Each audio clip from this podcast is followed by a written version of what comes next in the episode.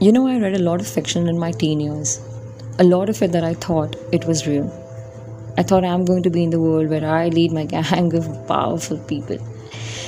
Will I have all those superpowers? Will I land in that wonderland ever?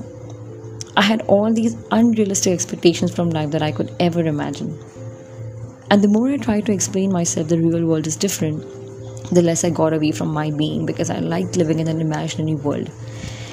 So I wrote a lot of fiction.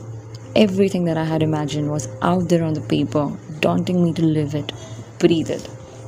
And eventually the years passed by. Reality grabbed me by my hair and put me out there in this ruthless world, telling me to choose who I wish to be.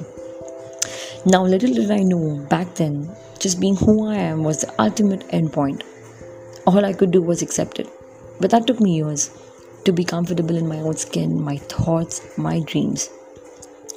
Throughout the last five years of my life, I have felt every nerve of mine bothering me every second to grow into a woman who is unstoppable and powerful in her skin.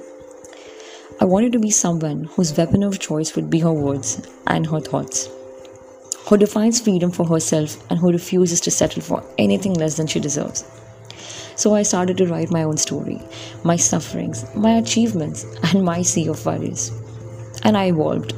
I made mistakes. I cried and I laughed, and here I am, still being a bit confused and trying not to contradict my own thoughts. But I'm happy to be writing my own story today, creating space and energy for the good things in life. I don't know if I should be thankful that my childhood days went daydreaming of the endless possibilities that could ever come true. But I have realized, and it took me 26 years to realize this, that we could be anyone but choosing to be who you are is the most intimidating thing to do.